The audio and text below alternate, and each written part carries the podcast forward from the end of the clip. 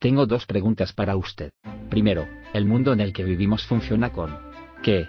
¿Qué diría usted? ¿El amor? Lo siento, la respuesta correcta es dinero. Piensa en ello. Necesitas dinero para alimentarte y vestirte, para tener un lugar donde vivir. Hace falta dinero para alimentar tus sueños. Y cuando tienes dinero, también te das el lujo de poder creer que el mundo en el que vivimos funciona con amor. Segundo aviso. El objetivo final de cualquier empresa desde el punto de vista financiero es maximizar el valor para... ¿Quién? El invitado de hoy es el Dr. Brian Wokap. Vamos a aprender más sobre él, y la gestión financiera y tendremos una respuesta para la segunda pregunta. Quédate con nosotros. Bienvenidos a la serie de podcasts Krummer Connections.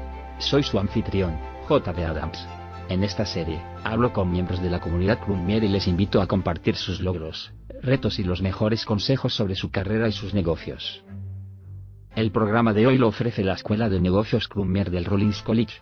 Constantemente clasificada como el MBA número uno en el estado de Florida, la Escuela Krummer ofrece una variedad de programas educativos para prepararte para convertirte en un líder empresarial global, innovador y responsable.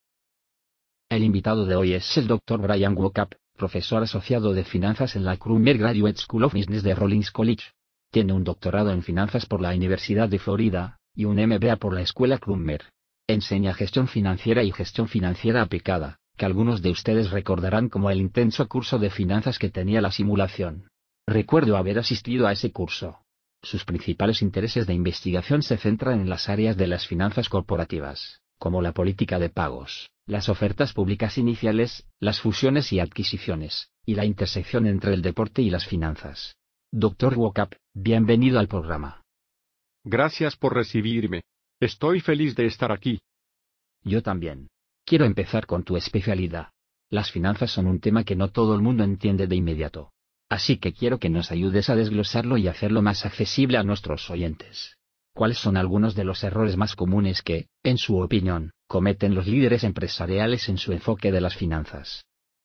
Creo que la respuesta varía bastante según el tamaño de la empresa, el sector en el que se encuentre, muchos factores diferentes pero creo que una de las cosas más comunes que veo es que no necesariamente se toman decisiones en el mejor interés de sus accionistas o partes interesadas. El objetivo final de la empresa, desde el punto de vista financiero, es maximizar el valor de los propietarios, o de los accionistas si la empresa cotiza en bolsa. Y a menudo vemos que las empresas toman decisiones que se centran más en el crecimiento, y no necesariamente en el crecimiento que genera valor. Así es, Así que hay una diferencia entre asumir un proyecto puramente para aumentar los ingresos y ser más grande, y asumir un proyecto porque genera ingresos que se filtran a la línea de fondo, y crea valor de línea de fondo para sus accionistas. Así que creo que ese sería uno de los errores más comunes que veo. Así que déjame ver si estoy interpretando esto correctamente. El error sería si nos centramos en ser codiciosos, y ganar mucho dinero para nosotros mismos muy rápidamente en lugar de ayudar a nuestros clientes a resolver un problema aportándoles valor a través de nuestros productos y servicios. Y si nos centramos en eso, entonces los beneficios seguirán naturalmente. Sí. Así que creo que es una especie de visión ligeramente diferente de la misma respuesta. Así que desde esa perspectiva, sería ver la diferencia entre la creación de valor a corto plazo y la creación de valor a largo plazo. Así que cuando un accionista valora una acción, si queremos pensar desde la perspectiva de una empresa que cotiza en bolsa, realmente están mirando el valor presente de todos los flujos de caja futuros de la empresa. Y muchas veces la dirección puede centrarse demasiado en los flujos de caja a corto plazo y en la creación de valor. Es más fácil maximizar los beneficios del próximo periodo que maximizar el neto de todos los beneficios futuros. Así que podríamos recortar la calidad de nuestro producto y aumentar los márgenes, lo que suena muy bien a corto plazo porque se traduce en el próximo período, pero va a tener efectos dominantes a largo plazo con ramificaciones negativas en los períodos futuros para la empresa. Así que las empresas realmente tienen que mirar no solo el impacto a corto plazo, sino el impacto a largo plazo. Y eso es lo que se filtra hasta el valor total de los accionistas. Y a veces podemos encontrarnos con problemas de desalineación de incentivos que pueden llevar a la alta dirección a tomar decisiones más centradas en el corto plazo, porque podemos tener bonos u otros objetivos que se crean en torno a la cuota de mercado de este período, los ingresos de este período, o el EBIT de este período, o incluso si se trata de los próximos dos o tres períodos, podemos tomar decisiones que ayudan a beneficiar a esos períodos de corto plazo, pero a expensas de la salud financiera de la empresa a largo plazo. ¿Y cree que eso se debe a veces a que los gestores de la empresa están más en deuda con lo que yo llamaría el inversor ansioso? A veces los inversores pierden la paciencia y dicen, no estoy obteniendo suficiente rendimiento, voy a poner mi dinero en otro sitio, frente a los inversores que dicen, voy a estar en esto a largo plazo. Un poco de rendimiento un poco de crecimiento es suficiente para satisfacerme. Absolutamente. Así que definitivamente hay un equilibrio entre, de nuevo, ser capaz de reportar muy buenas ganancias para este período o un pronóstico realmente bueno para los próximos períodos, que es la cosa más fácil de poner la mayor atención. Creo que hay una gran cantidad de inversores que reconocen que los impactos a largo plazo son realmente lo que va a impulsar la valoración completa de la empresa. Pero es mucho más fácil centrarse en los resultados a corto plazo que en la imagen completa de la línea de tiempo a largo plazo. Un tema fascinante. Y podríamos hablar más de él. Pero ahora vamos a cambiar un poco de marcha. Esta es una oportunidad para conocerte un poco mejor. Vamos a conocer tu historia y tus primeras influencias empresariales. Para empezar, danos una idea de dónde naciste, y te criaste y con qué generación te identificas. Ok, así que nací y crecí en Venice, Florida. Para aquellos que no estén familiarizados con ella, está a una hora al sur de Tampa, en el lado del Golfo de Florida. Si nunca has estado, es un lugar hermoso, grandes playas, pero mucho una comunidad de jubilados. Creo que fuera de los Villages, que es una ciudad basada totalmente en una comunidad de jubilados, creo que Venice tiene la población media más antigua.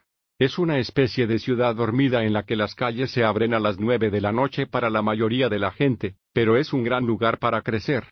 Me encantó criarme allí. Y diría que soy parte de la generación del milenio, pero de las primeras etapas del milenio. Si te fijas, generalmente se considera que 1980 o 1981 es el inicio de los millennials, y yo nací en 1982. Pero he visto algunos artículos y estoy de acuerdo en que los millennials necesitan ser divididos en dos subsecciones, porque para aquellos de nosotros que nacimos en la primera etapa de la generación del milenio, la tecnología es muy diferente. Así que los ordenadores empezaban a ser más frecuentes en los hogares, pero teníamos acceso telefónico a través de AOL, y todavía recuerdo el ruido chirriante, y las descargas lentas y todo lo demás. Y luego, cuando entramos en la edad universitaria, fue cuando los teléfonos inteligentes y otras cosas se hicieron más frecuentes. Así que creo que tuvimos una infancia menos tecnológica. Quiero decir, yo tenía una PlayStation y todo lo demás. Pero, ya sabes, no teníamos la información tan a mano como las últimas etapas de los millennials. Así que creo que hay una ruptura entre los dos grupos solo sobre la base de cómo la tecnología impactó en su infancia. Cambia muy rápidamente. Así que hablemos de algunas influencias empresariales tempranas. Usted tuvo algunos modelos de negocios. Absolutamente.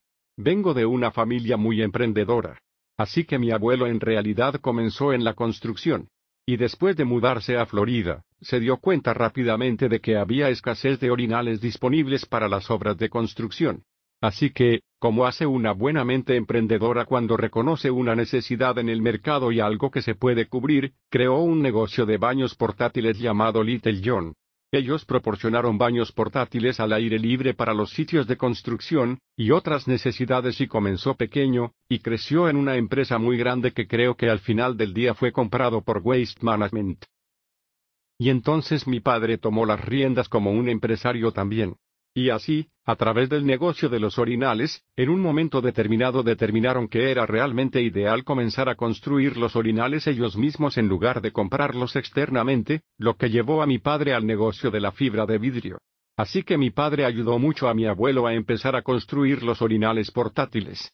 Y después de que mi abuelo vendió el negocio, comenzó un negocio de fibra de vidrio en el que fabricaba muebles para patios exteriores. Muchos floridanos obviamente tienen o solían tener muebles de patio de fibra de vidrio. Y mientras crecía en una ciudad costera de Florida, uno de los compañeros de clase de mi padre en el instituto empezó con lo que se llama SAP skimboards. El skimboarding es similar al surf, pero más a lo largo de la costa con una tabla más pequeña. Así que cuando SAP Skimboards estaba en sus inicios, hicieron que mi padre creara algunas de sus tablas de skimboard originales de fibra de vidrio. Y luego, con el tiempo, mi padre pasó a tener un negocio de baterías para automóviles y barcos. Así que el suministro de baterías de automóviles y baterías de barco para los de la comunidad de Venecia. Y luego, después de la venta de ambos negocios, comenzó una empresa de autobuses de alquiler. Así que, de nuevo, el tipo de llenar una necesidad. La afición de mi familia son los coches antiguos, y mi padre tenía un camión de bomberos de los años 50 que se había convertido en un autobús para varios pasajeros en la parte trasera, y hacía recorridos por Venecia, especialmente durante las fiestas para ver las luces de Navidad.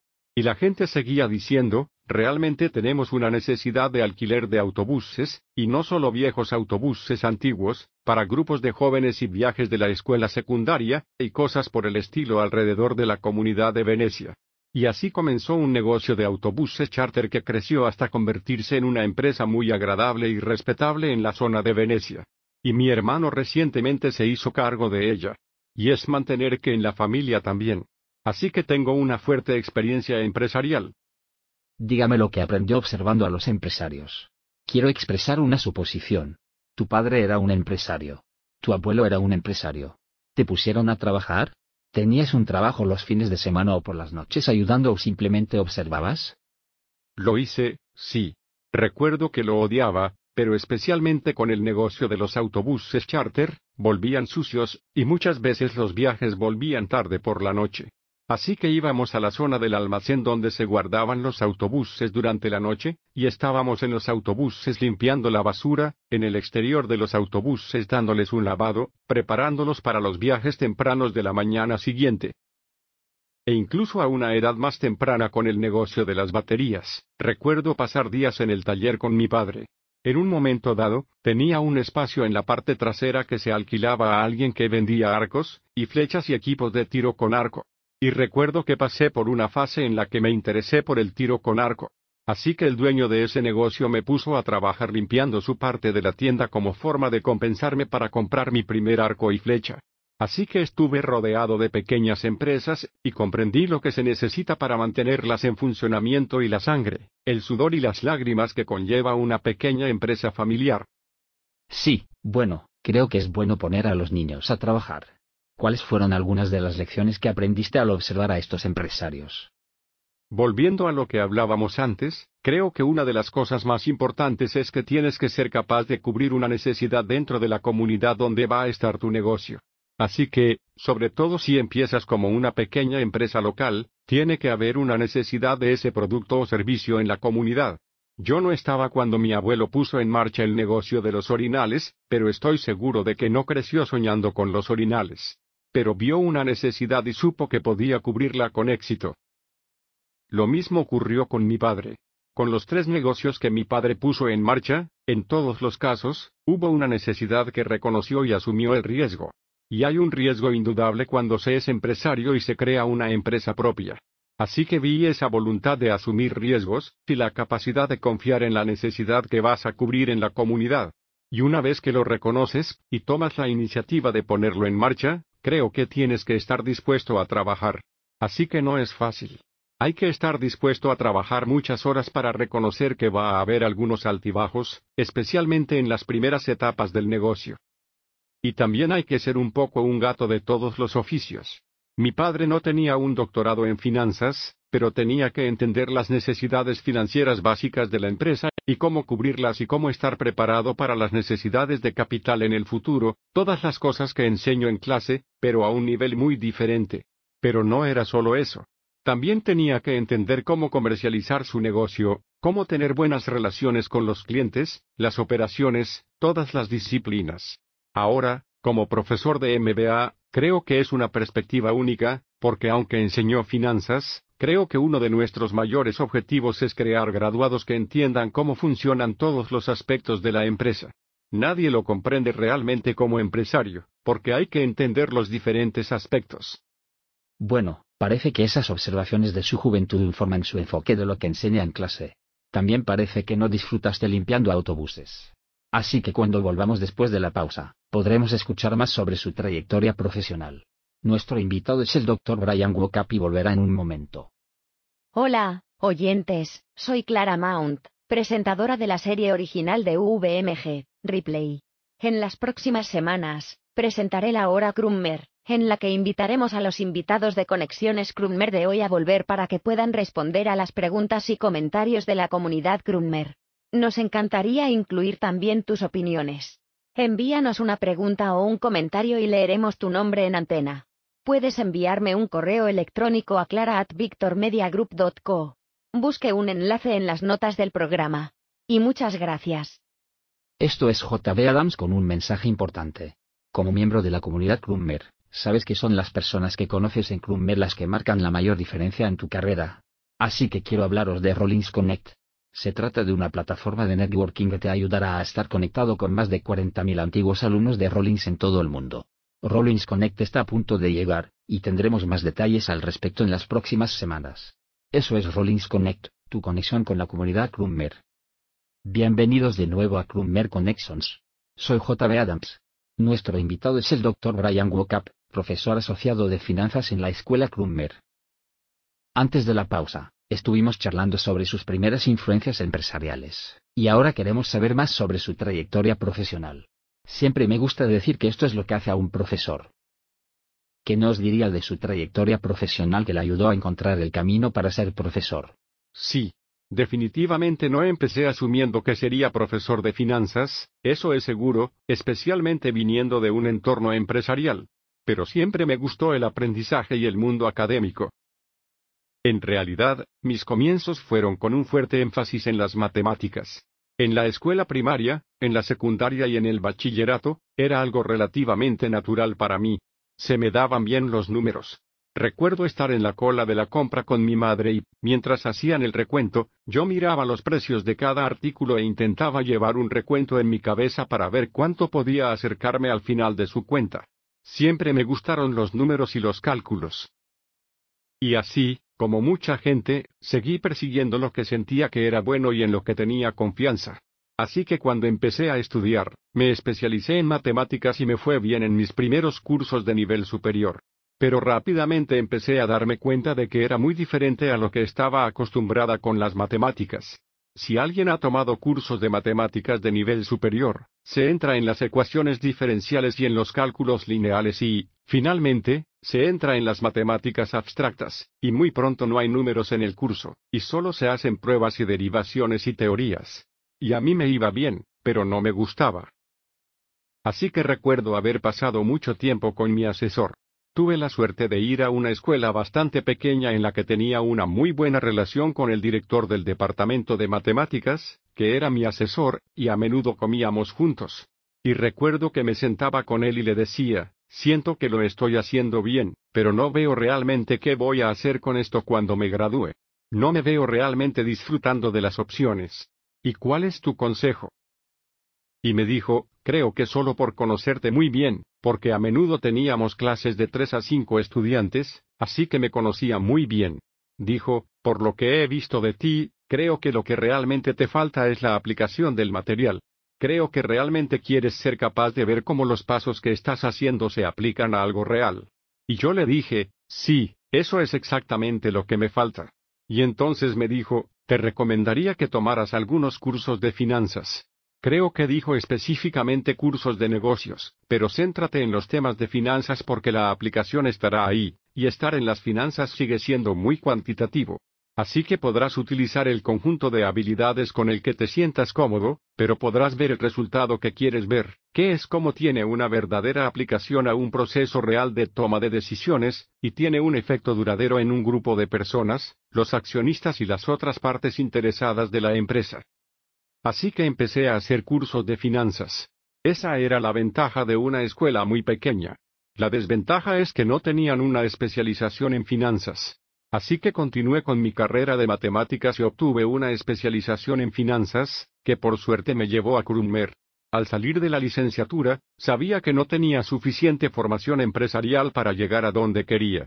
Así que busqué el programa Early Advantage en Krummer porque sabía que estaba diseñado específicamente para personas sin tanta experiencia laboral que querían construir una base empresarial, y hacer algo de consultoría y construir un currículum rápidamente. Así que empecé en Krummer en 2004. Me concentré en las finanzas y la gestión, y tomé cursos increíbles con algunos de los profesores a los que ahora llamo colegas. Era exactamente lo que quería en cuanto a la aplicación de la materia. Y entonces conseguí unas prácticas en CNL, que es la empresa de inversión inmobiliaria. Fui muy afortunado porque empecé con lo que se llamaba CNL Lifestyles Group. Su objetivo era que los baby boomers se jubilan, y tuvieran mucho dinero para gastar en su jubilación. Era un grupo grande. Y eso iba a cambiar la forma de gastar el dinero en Estados Unidos. Mientras que muchos REITs compran los terrenos debajo de los centros comerciales u otros activos menos atractivos o menos divertidos, Lifestyles Group compraba los terrenos debajo de las estaciones de esquí, los puertos deportivos, los campos de golf, los concesionarios de Harley Davidson. Así que, como joven de 20 años, era una gran pasantía que me encantaba y disfrutaba teniéndome allí. Crearon un puesto a tiempo completo para que me quedara cuando me graduara en Krummer, así que empecé esa transición a principios de la primavera de mi último año. Pero me picaba el gusanillo de seguir en el mundo académico, y creo que gran parte de ese gusanillo procedía de mi facultad de Krummer y también de mi facultad de licenciatura.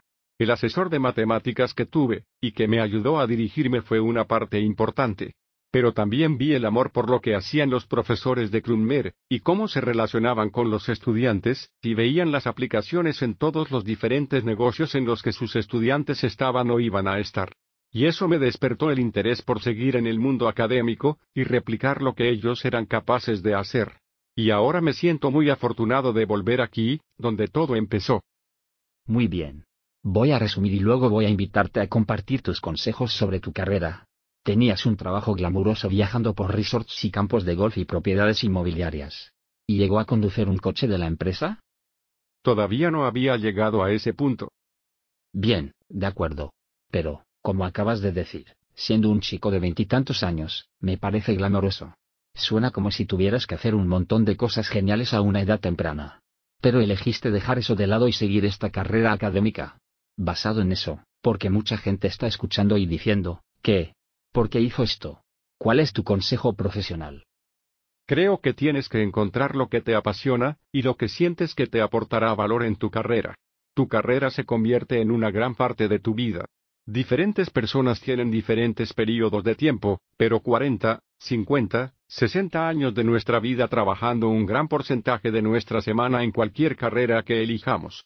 Así que tienes que ser capaz de hacer algo que te despierte por la mañana, y que no te dé miedo hacer y que te haga ilusión.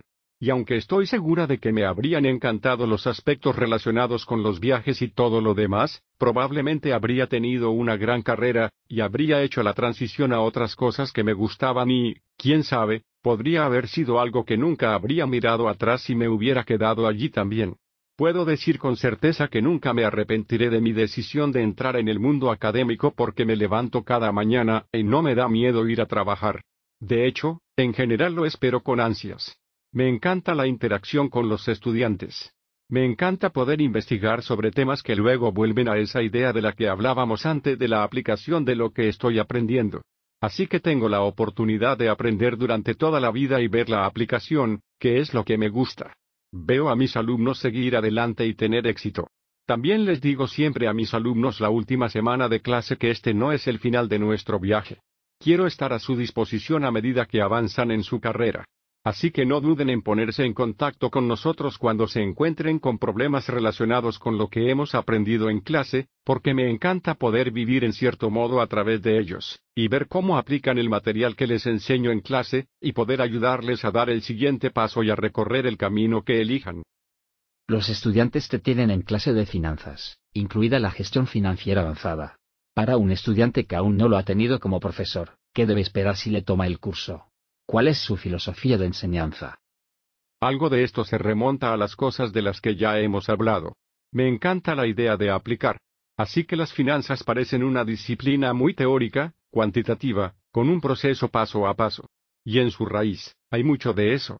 Así que para identificar el valor actual neto de un proyecto, es un proceso por pasos. Pero, siendo realistas, cuando se utiliza en un entorno corporativo, es mucho más que aplicar una ecuación. Hay un arte en la identificación de los flujos de caja que hay que incluir. Hay un arte para interpretar qué tipo de tasa de descuento utilizar. Hay una decisión subjetiva que hay que tomar al final del día. Así que quiero que mis alumnos sean capaces de entender no solo cuáles son las herramientas que tienen a su disposición, sino también cómo aplicarlas. La analogía que me gusta dar a mis alumnos es que cuando toman mi curso, llegan con un cinturón de herramientas. Para algunos estudiantes, está completamente vacío cuando se trata de finanzas, y otros han tenido un par de cursos de finanzas y tienen algunas herramientas. Y mi esperanza es que siga añadiendo nuevas herramientas a ese cinturón de herramientas, pero también que empiece a darles el proceso de pensamiento de cómo aplicar esas herramientas. Quiero que sean capaces de pensar y decir, no solo se aplica esto al capo a tiro al tema que hayamos hablado, sino que aquí está la forma en que yo daría el paso para aplicarlo en un sentido realista.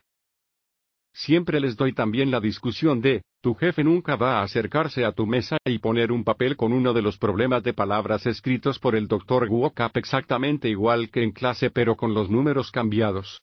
Si fuera así, sería muy fácil. Sacaremos nuestro viejo archivo de Excel, cambiaríamos los números y presentaremos una respuesta. Pero en realidad lo que van a hacer es decir, necesitamos que calcules X o necesitamos que tomes una decisión sobre Y. Y entonces tu papel es decir, ¿cuáles eran esas herramientas que ahora entiendo, y cómo hago para conseguir las entradas de esas herramientas para poder aplicarlas? Porque no se va a establecer como, aquí está la tasa de descuento, aquí está el flujo de caja 1, el flujo de caja 2. Hay una brecha con la que muchos estudiantes salen de la escuela donde entienden las ecuaciones, pero no entienden cómo aplicarlas. Y aunque no puedo preparar a los estudiantes para todos los escenarios en los que van a tener que aplicarlas, si les ayudo a construir esas habilidades de pensamiento crítico un poco, entonces podemos llevarlos a un punto en el que esperamos que sean capaces de hacer esas conexiones y tener más éxito en su carrera. Excelente. Doctor Wokap, estamos a punto de terminar nuestro tiempo juntos. ¿Qué mensaje le gustaría compartir con la comunidad Krummer hoy? Creo que un consejo que me gustaría dejar a todos es que formar parte del mundo empresarial es una oportunidad de aprendizaje permanente. Y también es necesario el aprendizaje permanente a medida que se avanza. Las cosas cambian con el tiempo y, por mucho que sepamos, siempre hay lagunas que podemos llenar. Así que un recordatorio que me gustaría dar a nuestros exalumnos o a nuestros estudiantes actuales cuando se marchan o a cualquier otra persona relacionada con el programa Krummer, es que al profesorado que está aquí le encanta tener la oportunidad de seguir en contacto con vosotros a medida que avanzamos. Así que creo que mi último consejo sería que os mantuvierais conectados y utilizarais Groomer como parte de ese aprendizaje permanente, y nos permitieran formar parte del aprendizaje permanente de vosotros también, a medida que vayáis recogiendo fragmentos a lo largo de vuestra carrera. Sí, estoy totalmente de acuerdo. Es exactamente como has dicho. No es solo una experiencia en el aula. Es una experiencia de aprendizaje permanente. Así que es importante mantenerse en contacto. Dr. Brian Wokap, muchas gracias por unirse a nosotros en Conexiones Krummer y compartir su historia. Gracias, JB. Te lo agradezco. Gracias por escuchar. Volveremos pronto con otro episodio. El programa de hoy es traído a ustedes por la Escuela de Negocios Krummer de Rollins College. Ahora es un buen momento para considerar la posibilidad de mejorar su éxito profesional mediante la obtención de un título avanzado en negocios y la Escuela Krummer ofrece una variedad de programas educativos para ayudarle a convertirse en un líder empresarial global, innovador y responsable. Para obtener más información sobre los programas y el proceso de solicitud, vaya a krummer.rollins.edu. La Escuela de Negocios Krummer. Experimenta la excelencia. La serie de podcasts Krummer Connections es una producción de Victor Media Group. La misión de Victor Media Group es hacer del mundo un lugar mejor haciéndonos mejores personas. Si le gusta este programa, síganos en su plataforma de medios sociales favorita. El programa de hoy ha sido creado y presentado por JB Adams y producido ejecutivamente por Gerard Mitchell, con la asistencia de producción de Kyle Sawyer, y el diseño de audio de Gerardo Abril. Nuestro agradecimiento a Mike Brown y Lobelen Finley, de Relaciones con los Antiguos Alumnos, por su amable ayuda y apoyo. Hasta la próxima, Fiat Lux.